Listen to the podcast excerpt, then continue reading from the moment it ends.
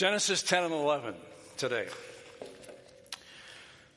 I don't know about you, but the urgency of life seems to be wearing us out. Just look at your, your weekly schedule. Why is it that you are overjoyed when someone cancels? It's like, wow, I am so glad I have a break. See, it's our, in our urgent lives that we can, we can lose sight of the important things like foundational purpose and meaning, and that's very core who we are. What's our identity in this thing we call life and the stream of human history? And I think we need perspective to be reminded of our purpose and our identity. We need to see our lives in the context of what has preceded us. And it is called history. I know for many of you that was your favorite subject in school. It was mine. I guess I'm a nerd. This perspective then helps us catch a glimpse of what lies ahead into the future. Only then can we live our present with a clear identity of who we are we must understand where we come from, what this means to gain some identity of who we are and gain the joy and confidence and purpose that I know we all desire. So Genesis gives us that perspective. Remember, you've heard every week Israel read this book in the wilderness as they were moving towards the promised land trying to understand where, why they were going where they were going and what was God doing and who are these people around us that were going through their lands. And so we understand the purpose of the book is to trace our beginnings. God, the world, humanity, what's happened. And Moses, who authored this book, draws a very clear line through history of what God is doing and identifies God as the source of our origins and the creation life that we, we enjoy and our creation in His image, our fall into sin. And then what is He doing about sin? So in Genesis, we see as the population of the earth grows, so does sin. Yet, even in this, we see the beauty of the nations being formed technology advances, skills and tools and music and discovery begins of this planet, all stemming from, now this is important, God's judgment and his redemptive plan on this earth that he has created for his image bearers. In other words, we have sin and faith residing together. New Testament, wheat and tares together, flowers and weeds in this world, all occupants of this planet. So Genesis 10 and 11 gives us a perspective on the world that we know now after the flood. Just an understanding of this growing tapestry of God's plan to redeem his world. Just a quick summary of the book of Genesis 1 and 2 creation, the beauty of creation. Genesis 3, our fall into sin, responding to Satan, the great tempter. And in verse 15 of chapter 3, in the curse to Satan, I will put enmity or hostility between you and the woman, between your offspring and hers. He will crush your head, and you will strike his heel. We understand that now that Scripture sees this as a reference to the Messiah to come. In Genesis 4 through 6 is the growing evil. Cain kills Abel. Evil continues to grow until God says, I've had enough. And Noah found grace and favor in the eyes of the Lord. In Genesis 7 through 9, we see the response of a gracious God sparing his humanity and and his creation because of the judgment of the flood. In Genesis 9, the covenant with the rainbow.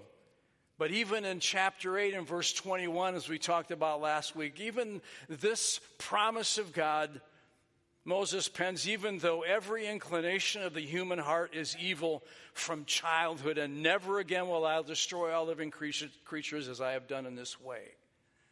Even in this grace, even in this movement past the flood, the human heart is still desperately wicked and need of a redeemer. So that brings us to chapter 10. The fun genealogy all the, all the begots that you see in the old King James Version. In fact, um, there's one satirical post by the Babylon Bee that said that the Bible version apps are providing a skip button so you can go through all those and just avoid the names. I suggest that we don't do that because they are so important. For in them we gain perspective and see the hand of God in this world. History is his story. History is our story of humanity. And it shows us the, the future and gives meaning to our urgent lives. We should want to know how we got here. If you don't care how you got here, you're going to not have purpose and meaning to your life. That's the importance of God's redemptive history and all of human history, we need to know where we come from, come from, where we're headed, and how do we live in this beautiful thing we call the present. So, chapter 10 is the growth of the human race through the sons of Noah Shem, Ham, and Japheth, and their wives. And then in chapter 10, we see basically the geographical and linguistic spread of the human race after the flood. It's a summary. Chapter 11 is fit in chapter 10 with how this migration began and why the, the human race was dispersed. So 10 is the summary, 11 has some more detail about the line of redemptive history and where we're headed.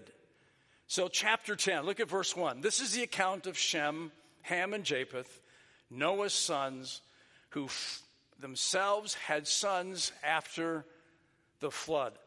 Now, most of the, all, all, the references today will be in the NIV. I like the way the NIV has this flow of 10 and 11. And we can't cover all these verses, so have your Bible app open. And your hard copy Bible, if you have it, we're just going to go through this and accent a few of the things.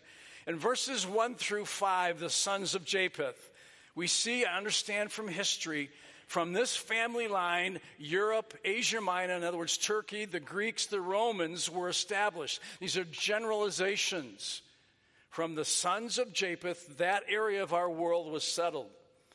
From the sons of Ham, verses 6 through 20, North Africa, the eastern Mediterranean, we find the Canaanites, the Egyptians, the Philistines, the Hittites, the Amorites. Verse 10 talks about a name you've heard before Nimrod, a mighty warrior. He established Babylon, he established Nineveh. He was a conquering hero and warrior of that time. Verses 13 through 17, especially 13, you see Egypt, the father of the Ludites. You see the Philistines. You see the understanding now what was taking place in the Middle East, and we still see those challenges today. You also see the Jebusites in verse 15. Remember, they were the inhabitants of Jerusalem in David's day when he conquered Jerusalem, which is now called the city of David. From stems again from this understanding of human history. We also see in verses 19 and 20 the outline of Canaan to be the promised land later. We see Sodom and Gomorrah to the east of Canaan. So you begin to see how human history is being filled out. Then verses 21 through 31, the sons of Shem, the Hebrews. In other words, the Jews, the Chaldeans, the Assyrians, Persia, Iraq, Iran, that eastern part moving into Asia proper. And verse 25 is a clear understanding that there is a man that's going to be mentioned in the next chapter by the name of Peleg. Two sons were born to Eber one was named Peleg because in his time the earth was divided. That sets again 11 into 10 to help us understand what was going to take place in the world as it's dispersed. Then, verse 31. Summary These are the clans of Noah's sons according to their lines of descent within the nation, their nations. And from these nations spread out over the earth after the flood. Now, I know you can wake up now. We went through that genealogy. You understand, you see the thread beginning to take place in the development of this world. Now, 11 is the how and the why of the spread. Look at verses 1 and 2. Now, the whole world had one language and common speech. As people moved eastward, they found a plain in Shinar and settled there. The land of Shinar is Babylon, is modern day Iraq. The then fertile plain, now notice very clearly, they went east. They moved eastward.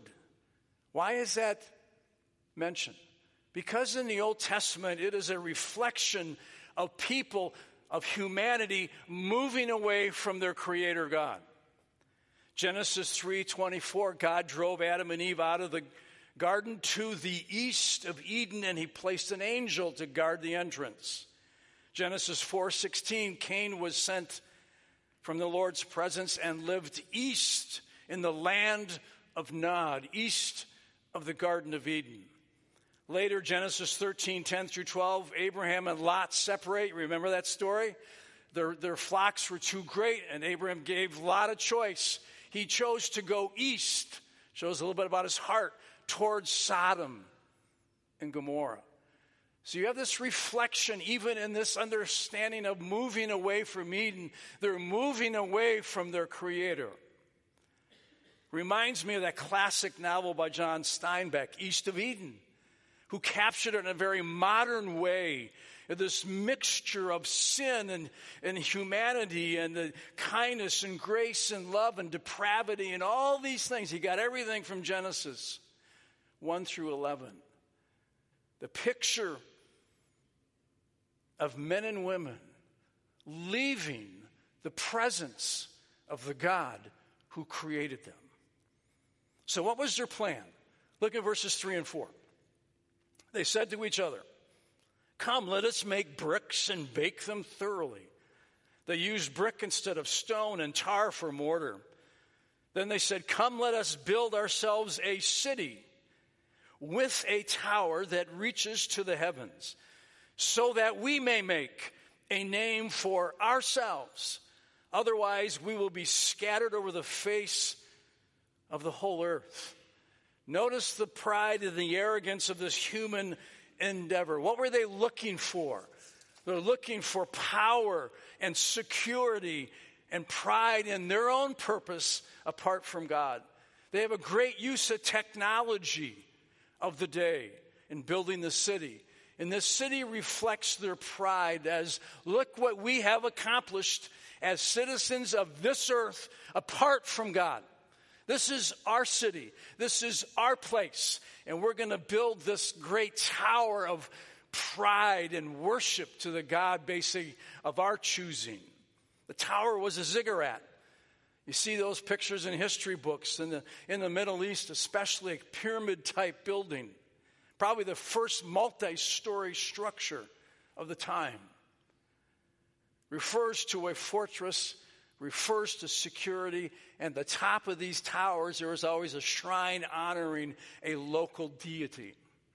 It was the center of the city that they were building.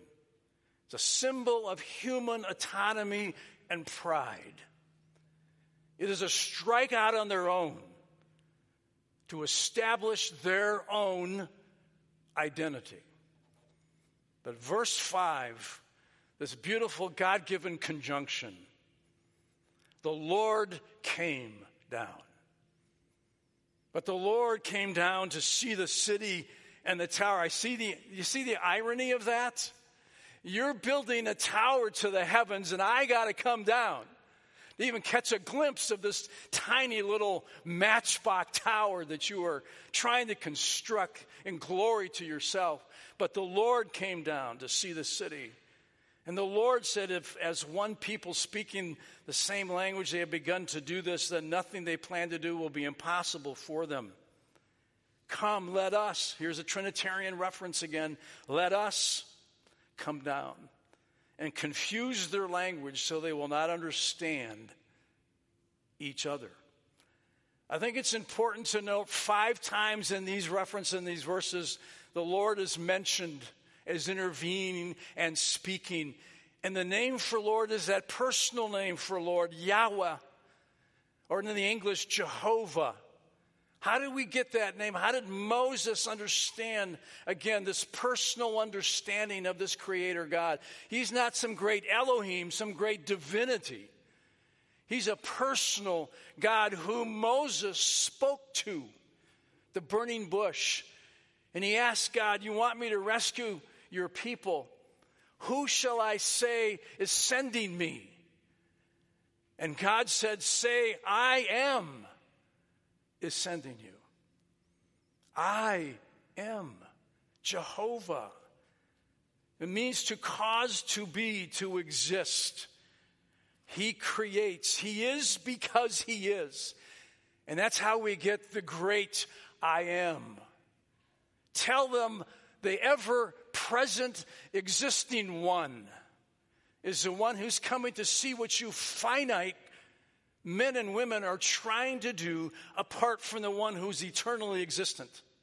You understand that picture? The personal sovereign God comes to see what they're doing. And he sees that he needs to confuse them and scatter them. Look at verses 8 and 9. So the Lord scattered them from there over all the earth, and they stopped building the city. That is why it's called Babel, which means to confuse. Because there the Lord confused the language of the whole world. And from there the Lord scattered them over the face of the whole earth. Why did God scatter his image bearers? This pride and congregating for security and identity apart from God was a specific disobedience to the command to be fruitful and multiply. Genesis chapter 1, 28, God to Adam. Genesis 9, 1 and 7, God to Noah and his sons.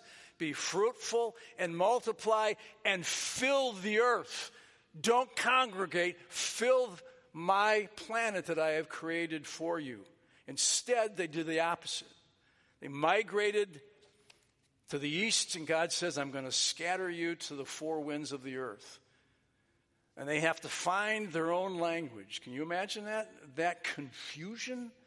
They're building a city, and all of a sudden, they don't understand past the cement.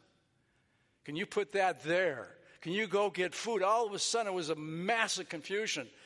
They began to congregate and realize what's going on and, and had their own clans and their own nations. The Hebrew word is goy.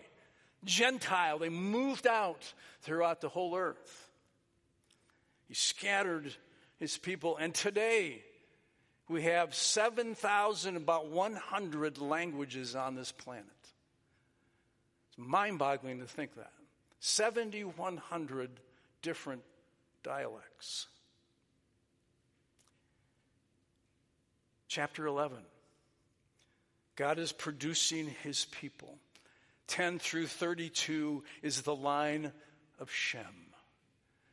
We get from his name that Shem, we hear it often as Semitic, or more often in a negative context, anti Semitic.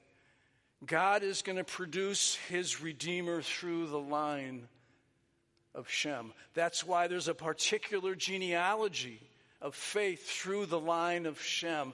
Just a few ver- names to point out from Eber we talked about, to Peleg, his son, to Nahor, to Terah, and then the one we know very well, to Abram.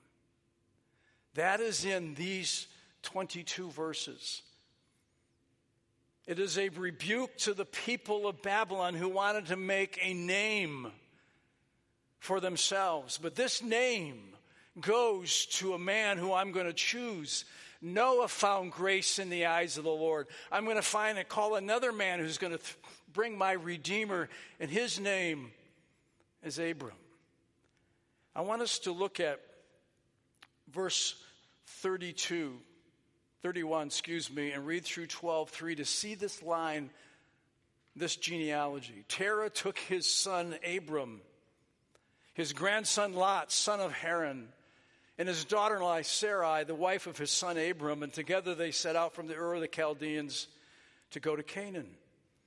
But when they came to Haran, they settled there, and Terah lived 205 years, and he died in Haran. The Lord had said to Abram, Go from your country, your people, and your father's household to the land I will show you. And I will make you into a great nation. I will bless you. I will make your name great, and you will be a blessing. I will bless those who curse you and whoever curses you, I will curse. And all the peoples on the earth will be blessed through you. Here again is a understanding of this messianic line to come through a man and a family God had chosen. I want us to hold that thought, that understanding for just a minute. And I want us to see the perfect symmetry of these genealogies. There are 70 listed in Genesis 10, 70 names. Abraham's children under Jacob and his family when they went to Egypt to avoid the famine and God called his people out of Egypt 400 years later. Scripture records there were 70 that went into Egypt. Genesis 46 27 is very clear. 70. Coincidence? I don't think so. God is saying, I am at work in the nations. I am at work in the people I am calling to be my own. 70 in that genealogy, 70 people going into Egypt who will come out later to the promised land. This numerical symbolism, the concept of the nations is represented there. And all nations find their ultimate origins in the three sons of Noah. And out of these nations, Abraham is called. And then Isaac, and then Jacob. And you go on through the Old Testament, the new humanity, the father of many nations, the plan of God's redemption is working. He is working his plan out perfectly. Genealogical perspective is a vista of what God has done a perspective of history that leads us to look at our lives today and to continue to see what God is going to do. I don't know about you, but that gives me great comfort to understand where I came from, understanding what God is doing now. And God's prophecies still aren't fulfilled completely. But I need to understand what He is doing in order how to live a life that He wants me to live. So, what are we learning about God, His world, our identity, and our purpose? I want to give us five things as we wrap up. We need to keep a check on our pride. Remember the words of God to Cain sin is crouching at your door. Every moment, every breath that we take, sin is crouching at the doors. He's in the atmosphere, he's in our own hearts. The heart is deceitful, Jeremiah says, and desperately wicked. Moses penned that again in, in, in chapter 8, as we talked about earlier. Keep a check on your hearts. It is in our nature to leave God God and find the good apart from Him. And there's a lot of good things in this life that we can pursue. But in a heartbeat, they can replace worship of the God of heaven. We will re- reach far and wide to find soul rest and things that do not have any meaning eternally.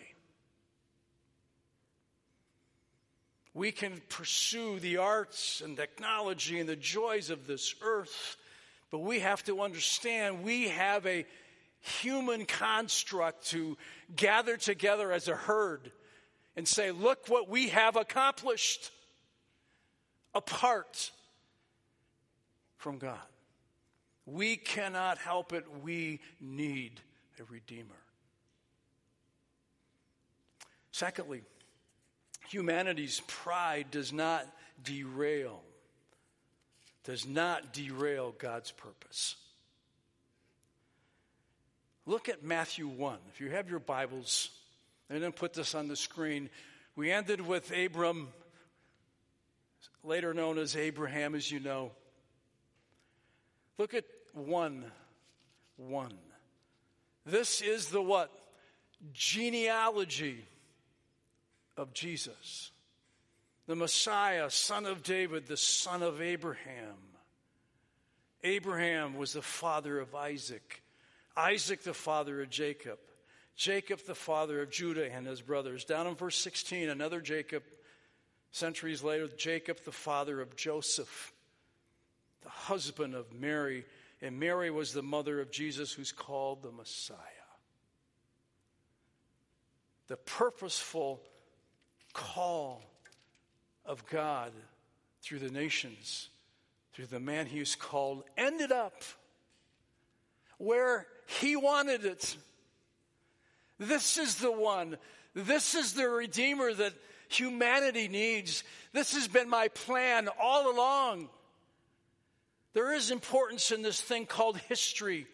Seeing God's hand move throughout the generations, century by century, all of our sin laid on this Messiah. He pays the price of our rebellion, nation by nation, clan by clan, neighbor by neighbor, heart by heart. It all leads, God said to my son, Hear him, John the Baptist said. Listen to him. He has great love and a great plan in store for us. Third thing, we've got to be reminded of this God will bring final justice to his world. John, uh, Genesis 3:15 is not forgotten. Not only a Messiah, but the judgment of the nations, the judgment of evil in every form. So here's the understanding don't be surprised by ongoing sin. It is the world that we live in.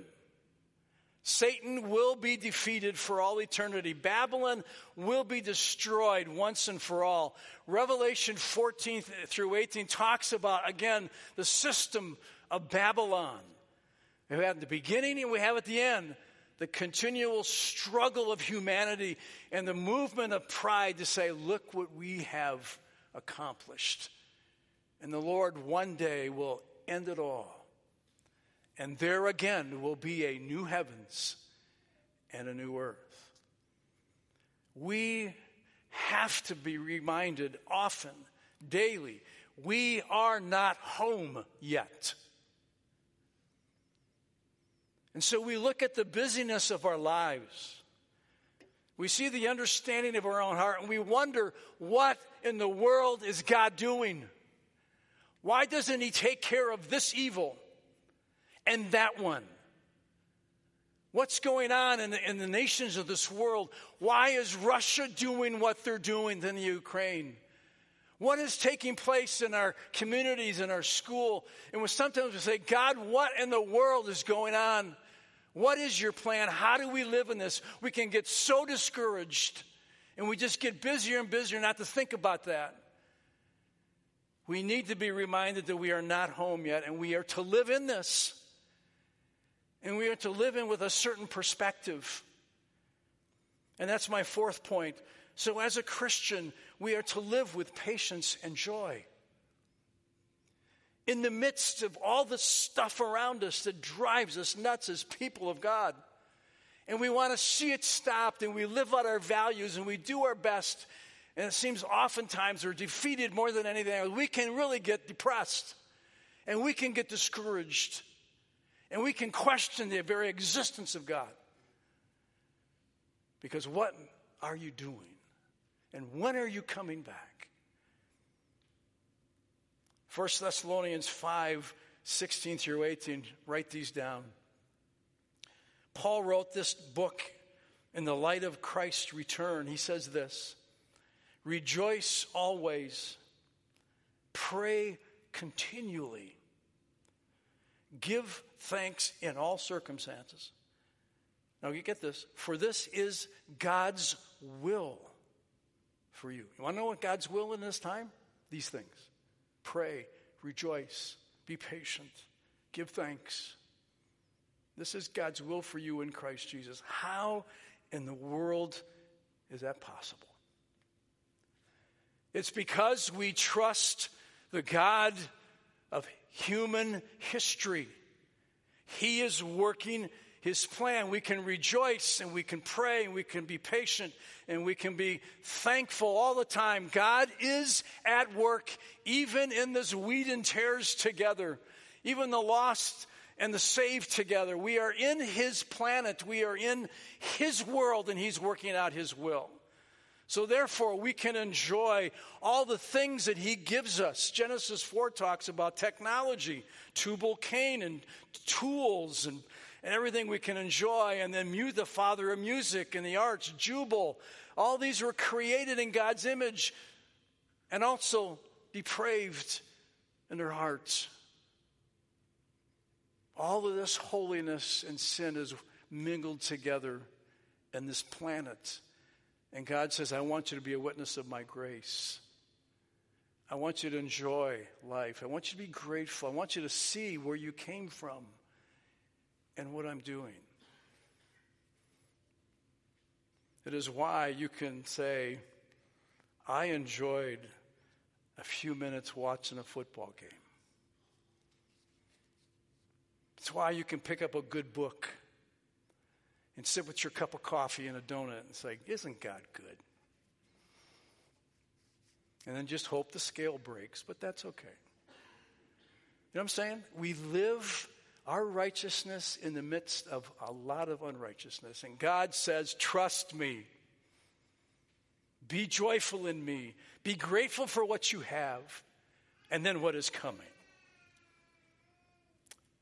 Number five, find identity and purpose in your Creator. Take a moment, even this, this day. Are you a follower of the Messiah, Jesus? Do you find your identity in your Creator? The stream of history points to Jesus. Do you believe that? Do you see that through the eyes of faith? That God is working his beautiful, wonderful, sometimes mystifying plan to us humans. But God is at work. He's the one who created us.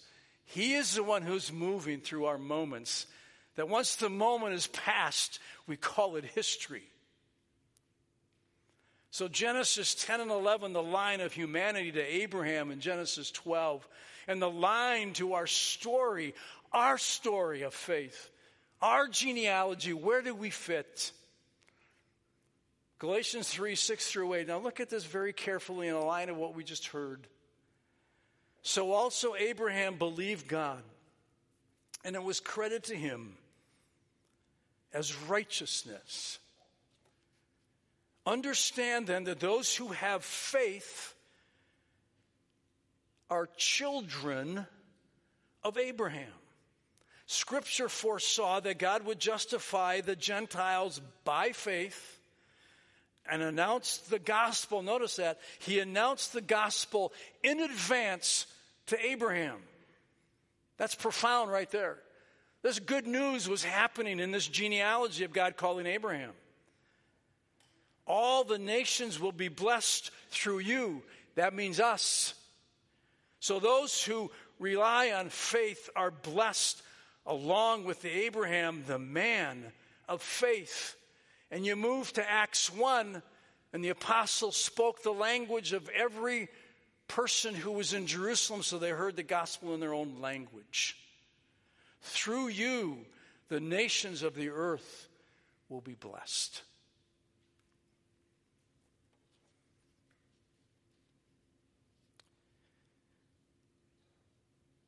Grace Sarek met Howard H. Chipchase in Toronto, Canada. He was a precocious, red haired, loudmouth Englishman who was playing semi pro hockey, and she knew he had to be tough because back then they didn't have any masks.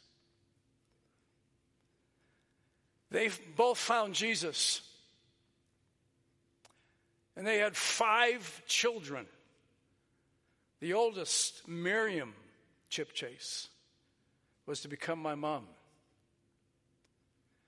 Meanwhile, in northern Wisconsin, Helen Fleming lost her husband to the Spanish flu in the 1918 1920. They had five children. They lived on a farm. God helped her find Henry Marsceau, who had never been married. They had eight children.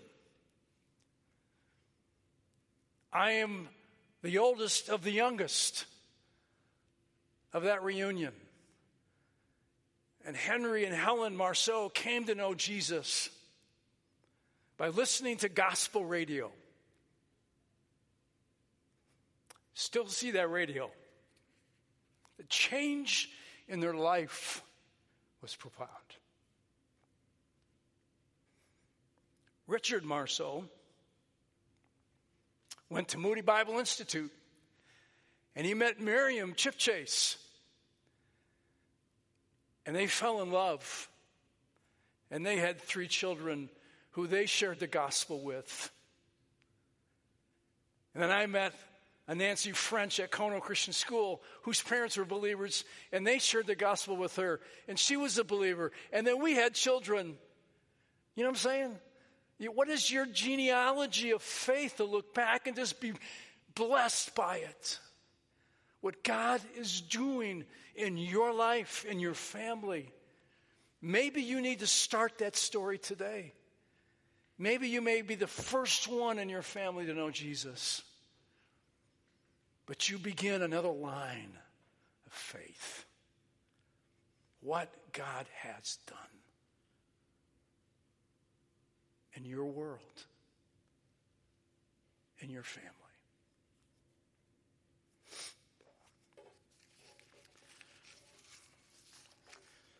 I want us to just bow together and just meditate on these words I'm going to read. It's a modern day hymn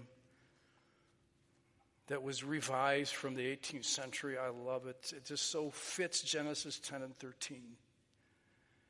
I want you to listen prayerfully as I read this. Sovereign ruler of the skies, ever gracious, ever wise.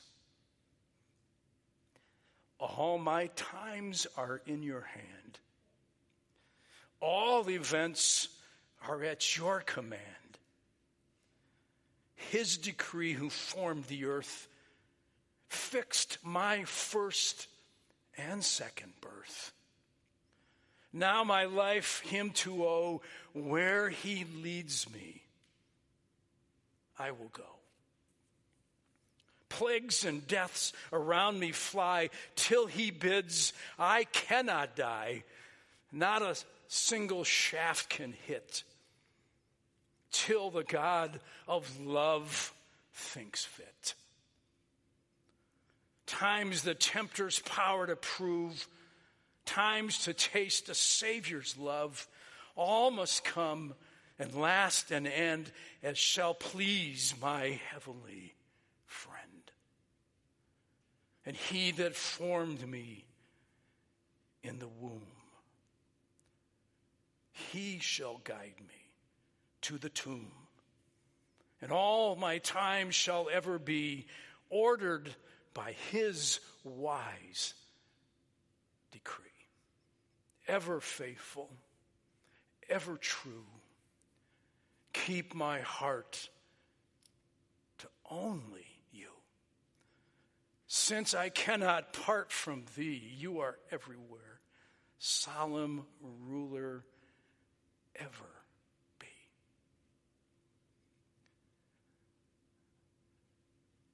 Let these words land in your hearts as we participate in communion this morning, my brothers and sisters. The sovereign God,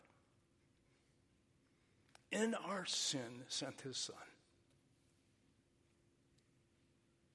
Trust, trust in him, maybe for the first time today, and then partake in the bread and the cup.